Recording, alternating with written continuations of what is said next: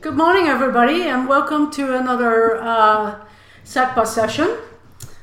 Today, we, uh, we wish to acknowledge that this event takes place on the land of the Blackfoot people and the Métis Nation of Alberta Region 3, and we pay respects to their past, present, and future cultural heritage beliefs and relationships to the land.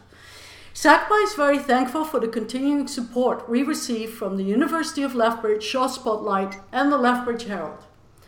SACPA believes in providing a safe place for everyone to participate in meaningful conversation and will do its best to present and promote such a context on all its settings. As a result, SACPA will not tolerate any bullying or harassments on its channels. Comments designed to attack, bully, or harass individuals based on their race, gender, sexual orientation, gender identity or expression, country of origin, or political affiliation will not be tolerated. Furthermore, comments containing obscenity or defama- defamatory language will be deleted.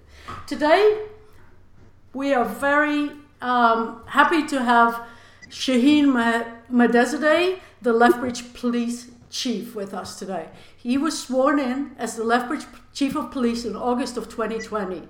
He began his policing career with the RCMP in 1989. He's an accomplished police executive with more than 30 years of national and international police, policing experience, covering such disciplines as general patrol duties, major crimes, drugs and organized crime, covert operations, and national security. He's a member of the Order of Merit of the Police Forces. Chief Mehdizadeh has a proven track record of success in leading initiatives to counter and prevent crime, promote public safety, and build strong relationships with the community. Thank you very much for joining us today, Chief, and making the time for us here today, and I look forward to your talk. Thank you very much, and I really appreciate this opportunity. And uh, uh, as we got limited time, I guess we just move on with the presentation. And uh, if you can load, is it loaded on right now? Yeah. Okay.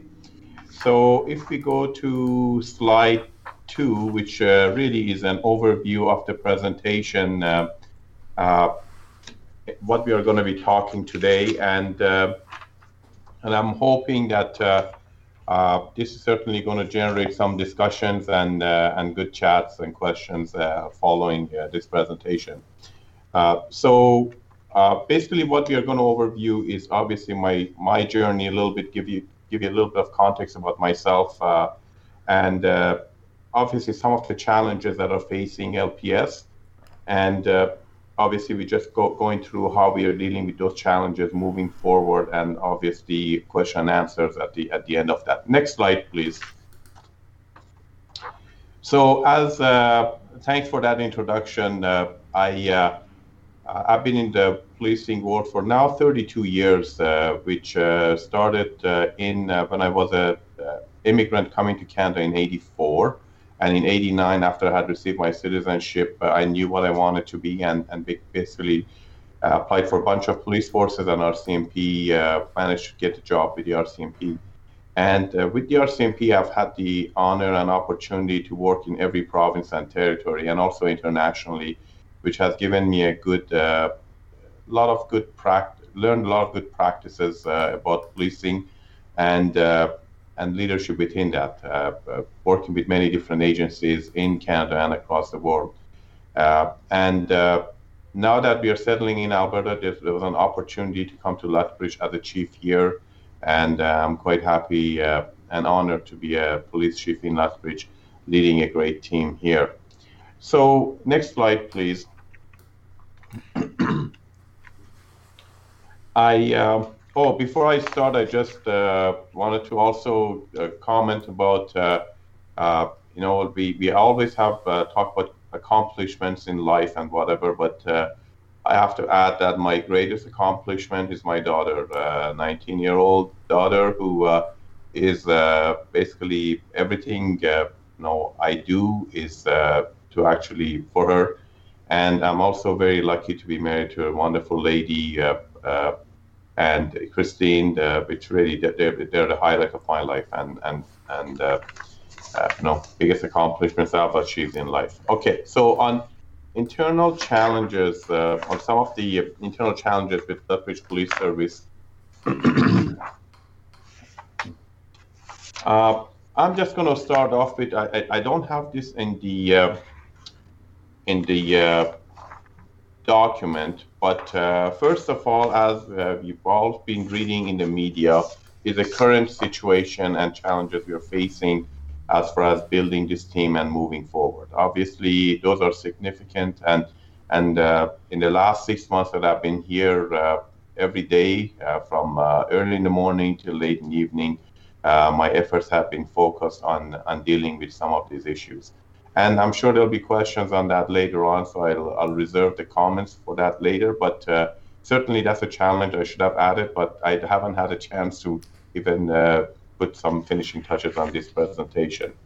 Um, basically, the challenges we have, employee wellness is always a challenge. Uh, and by that, I don't mean it in, in, a, in a bad way, but it's always, uh, when we look at challenge, I look at areas that we need to focus on. So employee wellness is critical for any organization to focus on, and certainly if you make it a challenge for the organization, it gets the attention it deserves. Uh, building a culture of trust and respect, uh, that's critical, and that's some of the issues that we're dealing with today has to do with some of the historic events that have happened uh, in this city for the department that have brought us today and how we are dealing with them today moving forward but that that is critical, and that's always a challenge. How do we actually provide that uh, service to the community and uh, build that trust and uh, credibility within the uh, within the community that we serve? Uh, the challenging ourselves to ensure efficiencies that's always a challenge. The police uh, work has become a very expensive venture for any municipality or level of government and there's always pressure on police leaders to come up with efficient, more efficient ways to manage uh, their business, to deliver the police service, and uh, and keep the citizens happy. But I also can uh, state that over the last 32 years as a police officer, I've be- found that police work has also become much more demanding. The demand from the citizens is much higher today. Uh, they, they, have the expectations, rightfully so. And how, how is the police force uh, managing to deliver and manage those expectations with the limited resources, budgets, etc., that we have, and trying to be more efficient in our, in our approach. and uh,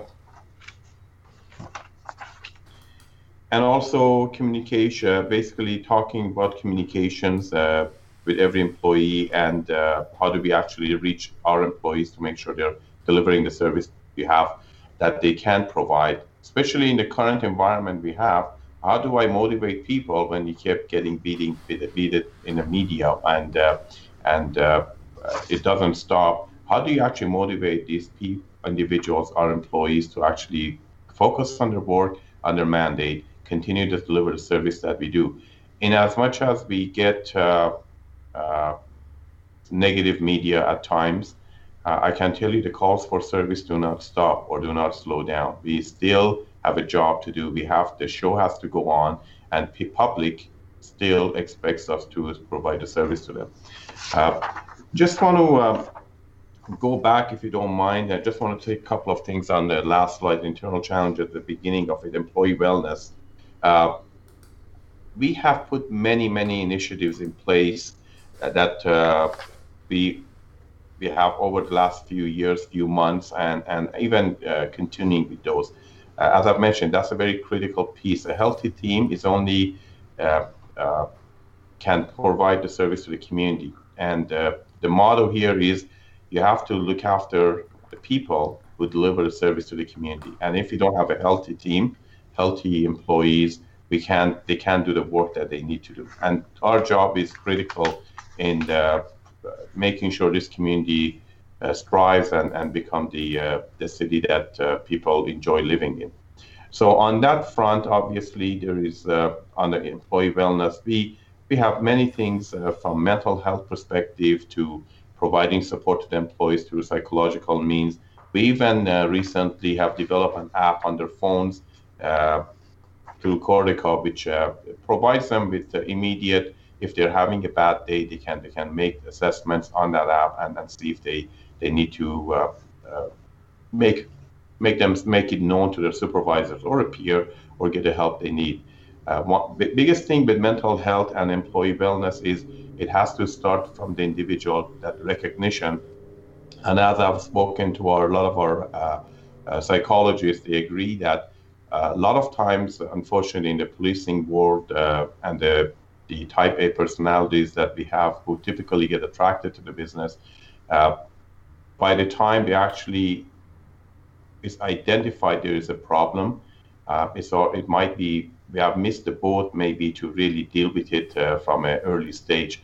But that early stage is only evident by the individual themselves, and before it becomes uh, more noticeable to others, uh, if, if, if they can actually look after themselves at the onset or in the beginning, it's a much more uh, success rate as to how we can manage and, and give them the help they deserve. Uh, the culture of trust and respect, I'm going to touch on that a little bit more.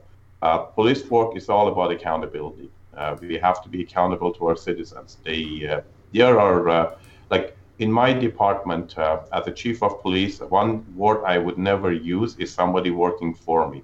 Yeah, I'm at the, you know, at the chief of police, I have that responsibility, but it's not. Nobody works for me. Every everybody here works for our citizens, and I've, I've made that very clear to the staff here, and that comes with a huge level of responsibility, especially in the policing business when you're given extraordinary powers to deal with crime, to deal with issues, and, and keep the citizens safe, and those powers, we have to be accountable and responsible for the powers that we have. And and we are really trying to uh, force uh, that message and make sure that every employee is adhering to that to those. Now, we do have at times the uh, odd person who may not uh, abide by within those guidelines and play with nice in those within those goalposts. But that's when the accountability piece comes in to make sure that processes are, are put in place to deal with them and hold them accountable. So that, that's that's critical because if we want to have public trust, we have to make sure we have an accountable and responsible organization. And a lot of effort has been uh, put into place in the last few months to really send that message and also not only send a message but also show through actions and processes in place that uh, we, we we mean what we say. And, and we'll continue to message that, trying to draw those lines in the sand uh, that are very clearly marked and basically uh, making sure people don't uh, go outside of those lines. Again, public trust is a critical piece of uh, police uh, delivering a police service, and uh, and I'm really that's a, a huge priority. now, when, when I talk about challenging ourselves for efficiencies, and uh, uh, this talks about how do we actually serve our citizens better? How do we drive crime down? What is our focus on on what are some of the things that we want to do? Uh, policing has changed. We uh, we want to be much more uh, evidence based and intel led in our service delivery, and that comes uh, through not just having more boots on the ground or more police officers out there. That comes from a lot of analytics uh, programs and, and also uh, making sure that we work smarter, not just harder. Those components are going to help this department to actually become more efficient, be more focused on, on what the real issues are, real areas of problems are, uh, real criminals who are causing more harm in this community. And by focusing on that, uh, it can certainly make us more efficient in what we do operationally and, and provide a better service to the community. So on that front, we have uh, worked in the last few months and we've implemented the CompStat model and crime reduction methodology that uh, we just had a first meeting uh, a couple of weeks ago. And we'll continue with those meetings to really look at the analytics, the intelligence that's coming in, how we can use that to focus our officers. So when our officers are uh, engaged being under patrol or setting goals on their operations they need to do is focused and, and everyone is uh, pushing on the same front versus uh, fragment and service that still serves the community but uh, have a more of a team approach to uh, tackling crime and serving our, our citizens and that's a big piece that uh, we are uh, we're really proud to have implemented, and we're just going to continue to work on that front to make it even better. this feeds into the next uh, slide, the top point, which is use of technology and uh, in-house expertise uh, to planning operations, because that feeds into being efficient. And uh, and on that front, we, we, as I mentioned, we are really using the programs that are available uh, to capture the intelligence we get in our systems, to map out what the issues are, where the crime is happening, who's doing it, and then focus our uh, our operations on that front. And also, third piece of crime reduction methodology is crime causation, which has to do with social issues, which has to do with things that are not really within the police mandate or expertise, and it takes a bigger team, police being included as a partner, to deal with them. And already we are engaged with the city of Lethbridge uh, that uh, we are actually implementing something to have the community wellness strategy that the police is certainly at the table and uh, looking at what other resources are in place, how uh, the services are delivered, and also stop duplication of uh, delivery of service to make that piece more accountable and uh, and hopefully uh, some of the social issues uh, that are causing a lot of uh, pressure and uh, stress on the police can be dealt with with through better means and better individuals and agencies who have the expertise to deal with them versus police dealing with him with you know areas that, that are really foreign to us and we don't have any expertise. So we're looking really looking forward to that partnership and leadership from the city of Lethbridge to uh, actually implement that and certainly be an active partner in that venue. Uh, communication is critical, uh, uh and that that's from every employee. Now, I just had an opportunity when I arrived here uh, to be able to have a one-on-one meeting with majority of the employees here, uh, which I, I, felt was really important to get to know people based on who they are as a person versus just a name and a uh, and an employee number. And one of the biggest topic of discussion with majority of the employees was communication. And everyone is always looking for more communication and striving for that. And we all, we all, when we are talking about that, a lot of people see communication only as a, a motion of up to down. You know, how, how are the leaders communicating with uh, others? But uh, I see communication on three different fronts, uh, which I'm really trying to promote in this department. One is basically top-down approach of communication as to information employees need to do their job effectively, and, and all the stuff that they may need to communicate to them. But the second form of communication is about uh, bottom-up communication because the leaders also have to hear from the employees and, and know what's going on to be able to address the issues moving forward. But the third level of communication, which is the most important that uh, part of com- uh, medium of communication that I really want to encourage is the lateral communication, which is what goes on around people. How do we communicate to each other? How do employees communicate with each other?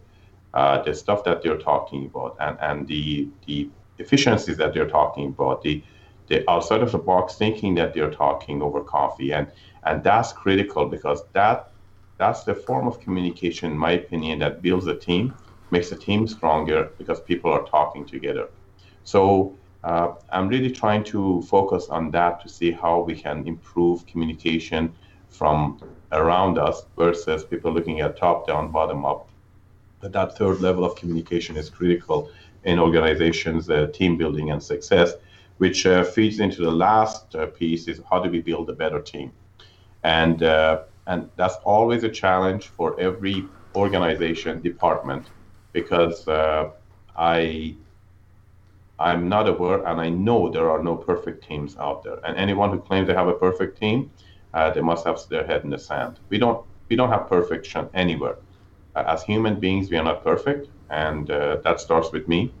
And organizations are made of human beings. So since we don't have perfect team, we what there's no reason why we can't think of that perfection and moving towards that. It's a goal we never achieve, but every step towards a positive step towards that is, is a key step. But when we talk about a team, I want people in Lethbridge Police, all our staff employees, from police officers to civilians, uh, everybody, I want everyone to know they have a critical role. Uh, critical role doesn't mean having a gun and a handcuff on your hip, getting out there and arresting people. Every civilian employee has a critical role to play to support those police officers. In fact, our civilians here, I see them as a platform all police officers need to be standing on to be able to do their job. So we need to give them the recognition and the importance they have on our team. But, the, but more component of the team is uh, people looking at each other as teammates and, and how their contributions is promoting that team and how their efforts is actually fitting into, into that puzzle and making operations better. So I, I really have really tried to encourage people to reflect on that. What is their role? How do they fit into the puzzle? And, and make sure that they have to take pride in the role they play because without that, the engine can't run as smoothly as it should be. So it is critical for everyone to feel valued, feel wanted, and know that their contributions are making a difference in public safety in the city and, and be proud of those accomplishments. So, as a chief of police, I don't consider myself as a team leader. I consider myself as a teammate with different level of accountability because uh, I always talk about titles and uh, positions are, are not really positions of power, they're positions of accountability. So I'm accountable to every employee here, and I'm also accountable to every citizen in the city. So we can go to the next slide because I got to push through this. We only got limited time. External challenges. so number one, again, we always have to question why do we exist? Uh, we, we, we exist to serve the community. And I, I often remind people public servant means servant of the public, period. So we, we are here to serve the public. And we need to make sure we have uh, true engagement with our citizens and make sure they value and they trust us and, and also they're also our partner. Policing is not a function that can just be given to the police force and uh, citizens have a critical role to play in their community safety and uh, and community moving forward. And, as, and as they play their critical role and partnership, the police has that other piece of the critical role to make sure uh, we do what we do operationally to reduce crime. But uh, you know, often I've talked to uh, people that if we don't have citizens' engagement and uh, and basically how they actually what they do to make this community better, certainly we can have a thousand more police officers here. Crime is still, going to go up. So uh, that we have to develop a more trusting relationship so they talk to us and they bring us uh, the, uh, the issues that is going on in the community. Uh, some citizens often, in my previous work with the RCMP, we often heard that they don't like to call the police because it takes too long for them to show up or nothing gets done. And I also used to tell them that that's not the right way of looking at it because if citizens don't call us, we are not going to capture the intelligence we need to actually put the resources where they need to be. And, and those calls are going to give us that opportunity to plan our operations better and make sure that we, we are giving our efforts are, are going toward areas of concern to the citizens. And if they don't call us based on the new technology and analytics, there's no problem. And so the problems go to the people, to where the problem lies, and that comes through education and people calling in.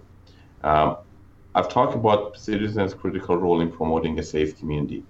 Uh, in a nutshell, safe communities don't attract criminals.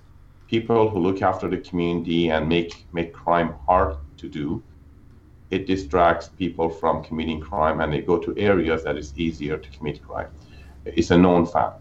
So as, as the citizens do their part to protect their belongings, homes, cars, uh, assets, everything, I believe as they make it more difficult, make doing crime work in this community, I believe the criminal's attention is going to be uh, to going to other places where it's much easier to commit crime. And I really want to work with our citizens to to bring about those changes and see how we can, as a community, both police and the citizens, can make crime more difficult to commit in this community. Um, next slide, please. Uh, I've talked about this enough. Uh, basically, uh, enforcement efforts that uh, target and focus on real problems. Uh, the when I first joined policing, we had uh, routine patrols. we don't we don't use that term anymore. There are no routine patrols. We want like to use the term focused patrols, or focused operations, because routinely we just don't want a bunch of people driving in marked police cars just just for the sake of it we want those patrol cars visibility be where it's needed, and, and that that's where we need to go. When somebody, when our officers, I always encourage them to know enough about the community and challenges here, and we give that to them through different means. So when they come to an intersection, they have the option of going right or left. When they make a decision to go right, it's for the right reasons. It's because that is going to actually provide better results as far as serving the community versus going right just because that's the right that's the flavor of the day. So they have to be we have to be focused in what we do, and I can't put enough emphasis on that. Uh, strategic use of uh, partnership is critical because we have many different uh, programs and groups and uh, agencies in this community who can really help the police promote public safety. As I said, it's not just police's function it's everyone's function, but there are those strategic partners that can really uh, uh, help us in that goal to try to make make this city safer. We will never have a city free of crime. That would never happen. But as long as we're on the right track, reducing the crime and victimization, I think we're on the right track. Use of social media and recognition of both pros and cons of this tool. Social media is a huge beast or or actually benefit. So we it, it depends how it is used. Uh, uh, when something comes up, uh, we get really beat up. When something good comes up, we get even beat up more. But but at the end, we need to provide the information to the public, and that's what we do. What the public decides to do with that uh, is their choice. But uh, we that's one medium that we can give the information quickly, efficiently, and easily to the public when we can provide the information. Sometimes uh, both the media and everyone is, you know, when something is going on, they want information right now. And we are bound by certain legislation and rules and laws around those that we can provide that. But we, we, we put something out uh, out of respect to, to at least have the communication out there. But at times when we are not communicating, it's because we are hiding or we don't want to.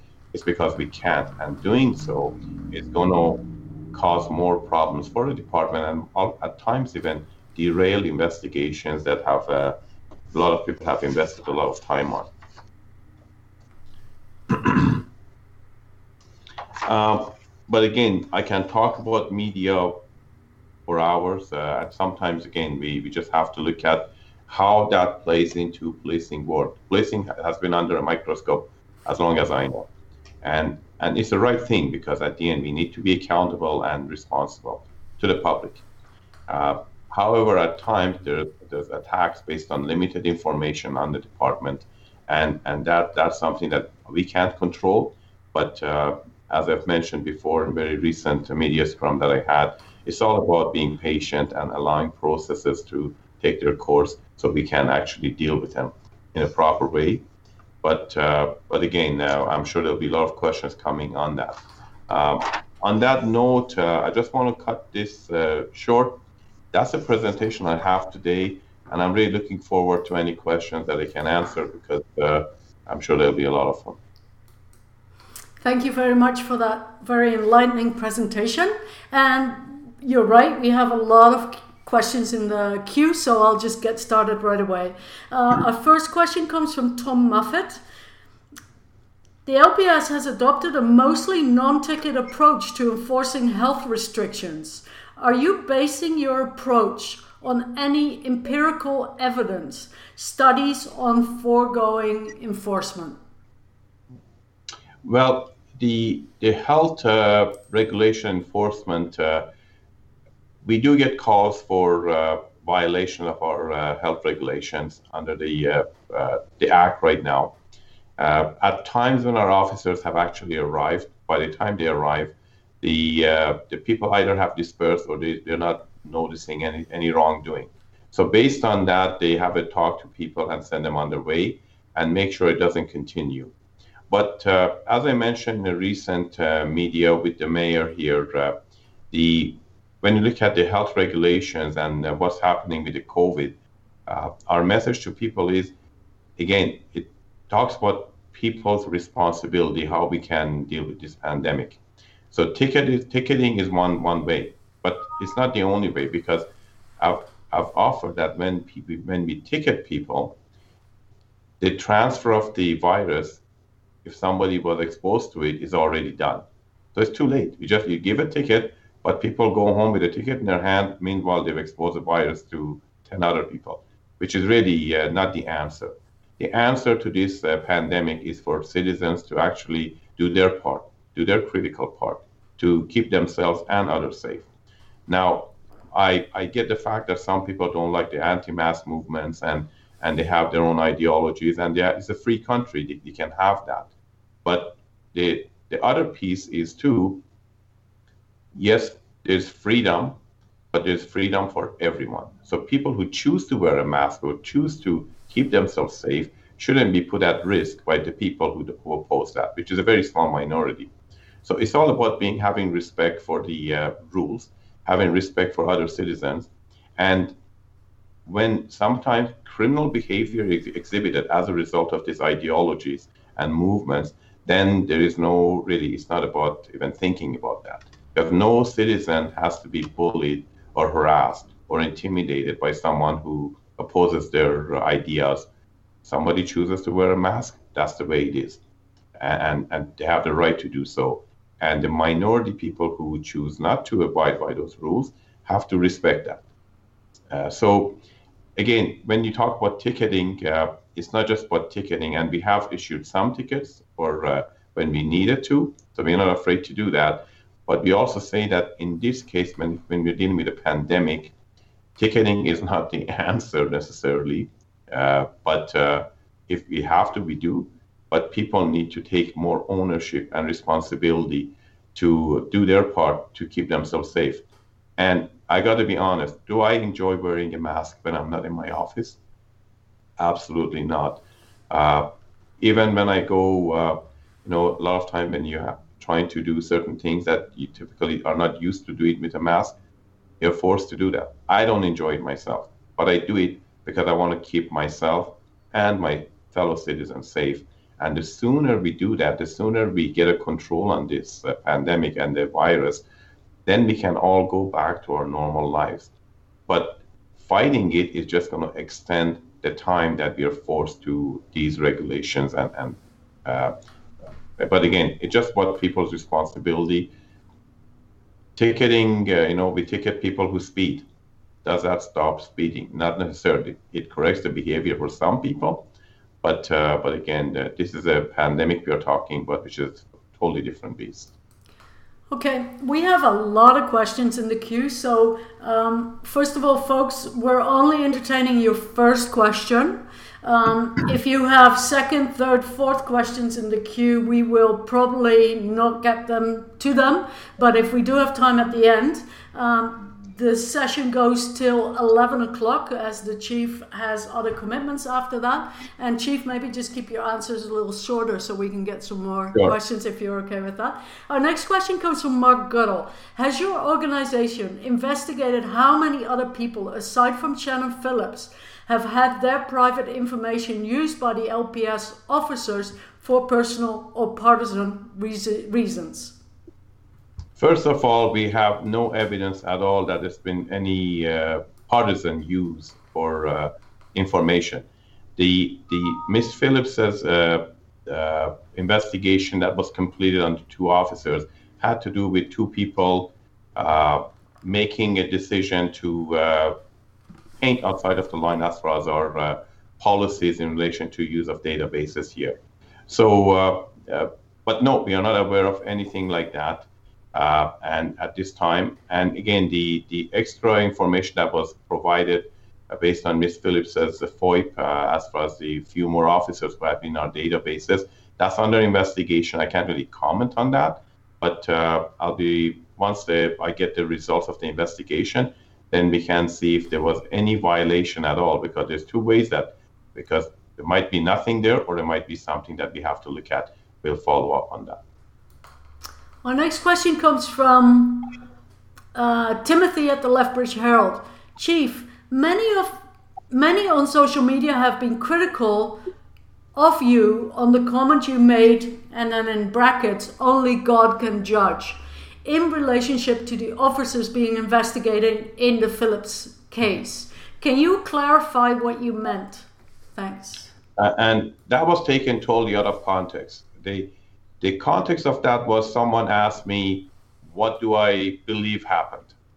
And my comment to that was, I don't have the facts yet and I don't make judgments when I don't facts. Then I don't have the facts. And I also said I can't I cannot make judgment as a human being on other human beings because again, if I was perfect, then maybe I can make a judgment. No human being has a right to judge other human beings. But what I do is I look at the facts and I look at the remedy and what we do with those facts. And every human being has the right to their dignity and uh, making sure that we don't strip their uh, confidence and dignity away from them. And, and I, I think even the most worst criminals in this country, they're still entitled to their dignity. No, we hold them accountable. Holding accountability doesn't mean stripping their dignity away from them. And in, in, in this case, the, when I mentioned was a generic statement that only God has reserves the right to judge human beings and human beings don't have the right to judge other human beings. That's my own policy. Is as a human being, what right do I have to judge anyone? Because I'm not perfect myself. So that that's the context of that. It's not about uh, people who have violated policies. Uh, it has nothing to do with accountability. This has to do with the fact that we are here not to judge. We are here to look at the facts, let them come through, and see what we are going to do with them to hold people accountable. That, that's, that's what I meant. Our next question comes from Colleen Quintel. Can you define what transparency and accountability means for the LPS in terms of earning public trust, especially in light of all the ongoing internal investigations? So, one, one comment I have to make is uh, the Lethbridge Police Service today is not what you read in the media. But again, a lot of these investigations and issues have been very dated. They're from several years ago. So, but again, the, the transparency is about what processes do we have in place to make sure they're properly investigated and people are held accountable if they need to be held accountable.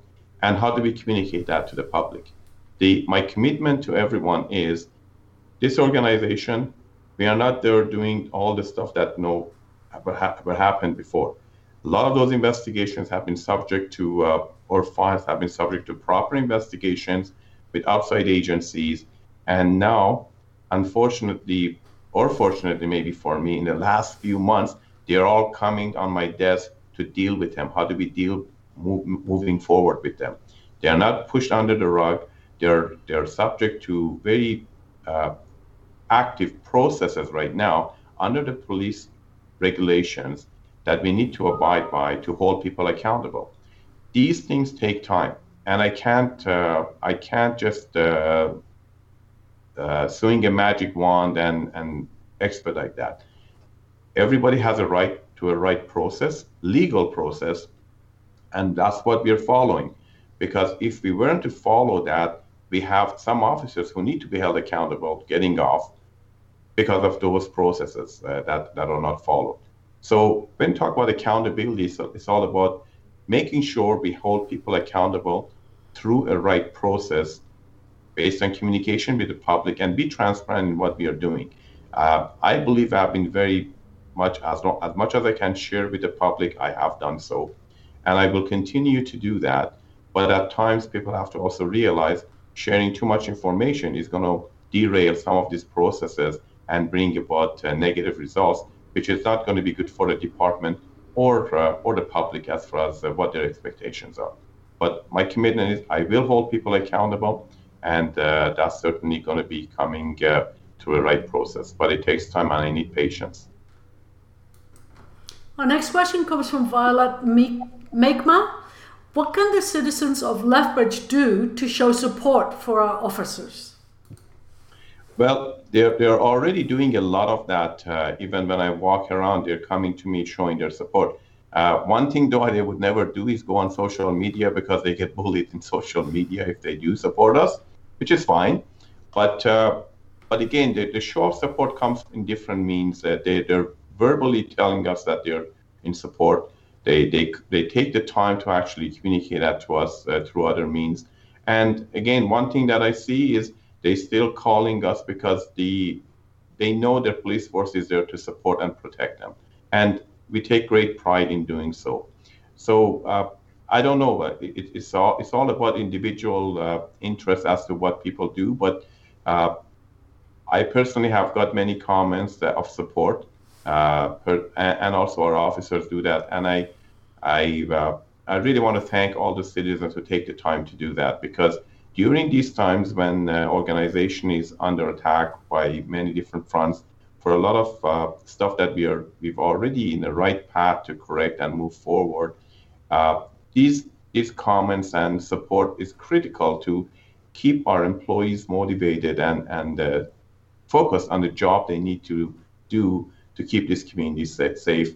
And you know what? I'm quite proud of the men and women in this organization who every day they show up for work. And my only message to them is don't worry about the beatings. I'll take the beatings. Uh, you know, I got a thick skin. Uh, but I just want them to just focus on what they need to do to keep this community safe. Our next question comes from Bridge City News. LPS released a statement yesterday that Minister Modu, oh sorry, Minister Madu wants a action plan from the LPS by April 16th. The statement goes on to say LPS will have it to them to him before then. What will that action plan include? Well, we, we've been working on it diligently, and in fact, every day we keep coming up with more ideas that uh, we just want to share with the minister as to the, these efforts are not something that we just created. We have many efforts in the last few months that uh, we've implemented and already on the go. Uh, when I came to this job, I knew there was a uh, there was some work to do on uh, on developing this team and gaining public trust. So this plan we, we've been working on it, but now we're actually putting it in the context for the minister's review to assure him uh, that uh, we are already on it. We have been on it. Uh, it. it. didn't take last two weeks to get on it. We've been on it for several months right now. So this plan comes under many different pillars which as we look at some of these initiatives that we already on the go, uh, one is obviously ethics and accountability. That's the most critical piece because we need to make sure people have the those are solid. And it's not that we don't have policies; we just have to make sure we have reminders of those components to uh, every employee here. But again, I can put million more policies and processes in place people, if people choose to not abide by them, policies are only as good as how people uh, abide by them or not. If they don't, there's accountability measures that we put in place through the right process again to deal with them. But so one pillar is ethics and accountability. The next piece is leadership development. Then there's employee wellness and mental health uh, that we need to provide uh, to our employees.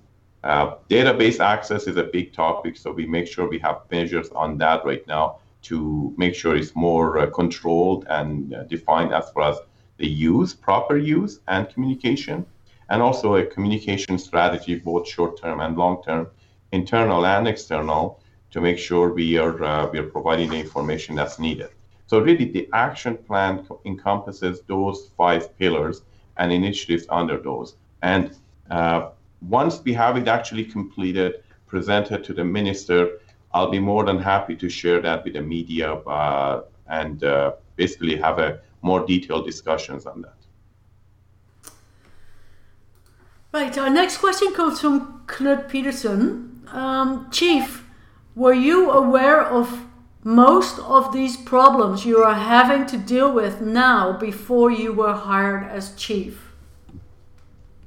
Yes, I was. I read the media like anybody else. Uh, so before my time here, uh, I knew about some of these incidents that are actually coming up. But the so certainly uh, knowing that I came here, I one thing I didn't expect is the the pressure, obviously, because I knew there'll be public pressure, and uh, but now the pressure is a little more than what I had would have expected. But that's my job to deal with that. Uh, we, I think we have a, I know we have a great team to move forward and and address some of these issues because some of the stuff uh, people read, and unfortunately, uh, uh especially one media outlet uh, is very good at making it as today's problem that this stuff is happening today, but it's not. These are historic stuff that we are dealing with, and if they happen today, we deal with them again. Uh, one one commitment is we are going to hold people accountable to the right process and make sure uh, people abide by the rules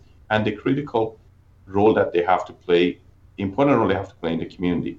So, uh, on that note, we uh, will continue to work on that front, work with the people, and make sure the right things are, are done. But uh, again, uh, I certainly knew some of these issues, but I also know some of the issues are already investigated and now we are at the stage that we have to make a decision where do we go with them? So, investigation is completed. What do we do with these officers? Uh, and I just want to also let people know, and I said that my last media uh, scrum. Uh, as a chief of police, there is that delusion that I can just go fire people right, left, and center and, and do whatever I can. And uh, I just have to remind people I don't have those authorities under the Police Act or regulations. There is a process in place to hold people accountable, uh, and and we got those in place to deal with them. So, uh, did I know about the issues? Absolutely, uh, but the heat is a little bit uh, higher than what I would have expected. But we'll manage through this. Our next question comes from Laurie Schultz. What actions will be taken to ensure officers and civilian staff feel safe enough to not feel pressured to align with or be influenced by alliances that typically develop in toxic work environments. So, we're talking about groupies and, and people who just uh, get along, uh, you know, more than with others. You know, any organization has that. I, uh, but what I have is again trying to promote the team concept and make sure people uh, my expectation of the employees here is very simple. Come to work do the job that you're paid to do be an average employee serve the community go home to your family. Now that is a very simple expectation but how these you know people's personal friendships or anything I have no control over what the people do uh, on their time off and who they want to hang out with. But the, the critical piece is when you're at work, you're going to be respectful of everyone in, internally and respectful of every member of the community. And, and uh, if you have a bias or uh, attitude towards an employee or anything, you take that home with you. You're not, you're not going to display that at work. If you do, we're going to deal with you. We're going to hold you accountable. And uh, there's no uh, secret, the meme gate investigation that uh, media has talked about recently has to do with that. Is a bunch of employees doing stuff that they shouldn't be doing, and, and talking what other employees maybe. And so again, it's all about accountability, setting the rules straight that that behavior is not going to be tolerated. People need to have a safe environment to work, and uh, by that I don't mean everyone has to love everybody else. Uh, we are human beings. When you have 300 people working in a building, there's going to be groupies made, and people may love some people and may not like some other people. That's just human nature. But regardless of that, everyone has to be treated with respect, and they, they have a voice. Uh, one of the first things I did here, I met a majority of the employees, which is right now I'm up to about 230 employees, one on one, and this this is from our janitors to the highest levels here. Uh, so my my message to everyone is everybody has a critical role. Everybody's a team player. But my biggest message to everyone is respect others, and uh, we are good. Show disrespect, then and we got to have to uh, manage that and uh, hold you accountable. Okay, our next question comes from Mike. Um, I'm a retired RCMP. How he introduces himself. Um, can you advise if the meme gate has anything to do with Shannon Phillips? If it does, why has she not been informed? And if not, why was it confirmed? Well, the confirmation that come from us, again, that file is still is going to a hearing soon. And what I can share with you is this it's not about Miss Phillips. Uh, I can also share this one comment about Miss Phillips, which is really not uh, that critical. So in that case, uh, it's going to a hearing, which is a public hearing, and all that evidence uh, can once it's presented, people are going to know that this is not this wasn't a, a group that was set out to talk about Miss Phillips. Uh, they were talking about everything. Uh, most of the discussion had to do with, about the executives and, and people in this department, and that's the criminal. That's the that's the element that we are already working on. Is is basically that notion of uh, uh harassment. But that's all I can say about that. Again, it's going to be a public hearing that's going to go through, but uh, uh, obviously people are trying to make that into a Miss Phillips's issue, and uh, I can share with you that it's not. Our next question comes from Mark Goodall. LPS ran a citizen police academy in 2000 and 2001. This was an excellent way to bring to the public the challenges that police faces and appreciation of the service by the public any possible possibilities that this program could be reinstated, seeing that it would be a good time to do this? Absolutely, and, and that would be something that we can look at. But when you look at the citizen program, uh, what we've uh, the department has done in the last couple of years, especially with our watch program, really uh, these are volunteers who come in. They're they're walking around, uh, basically looking after the downtown core and also uh, getting exposure to the department. In fact, that program has resulted in people starting in there as a volunteer, getting into an employment with that program, getting into a CPO or community peace officer, and becoming police officers. We have evidence of that, how that's happening. And, and these uh, volunteer group actually with the watch because they're they're more of a hands-on approach with uh, what the issues that are going on in this city are getting a good perspective of what is going on and how the department is uh, reacting to a lot of these. But certainly, uh, uh, uh, another program would be definitely something that we would welcome, provided we we have the funding and budget to do that. Because as you know, we had a budget cut recently too, so we need to manage that. But certainly a great idea, and I'll take a note of that to see how we can how we can implement something like that. Thank you. Our next question comes from Claire Peterson. Chief, can you please explain the relationship between you and the Lethbridge Police Commission?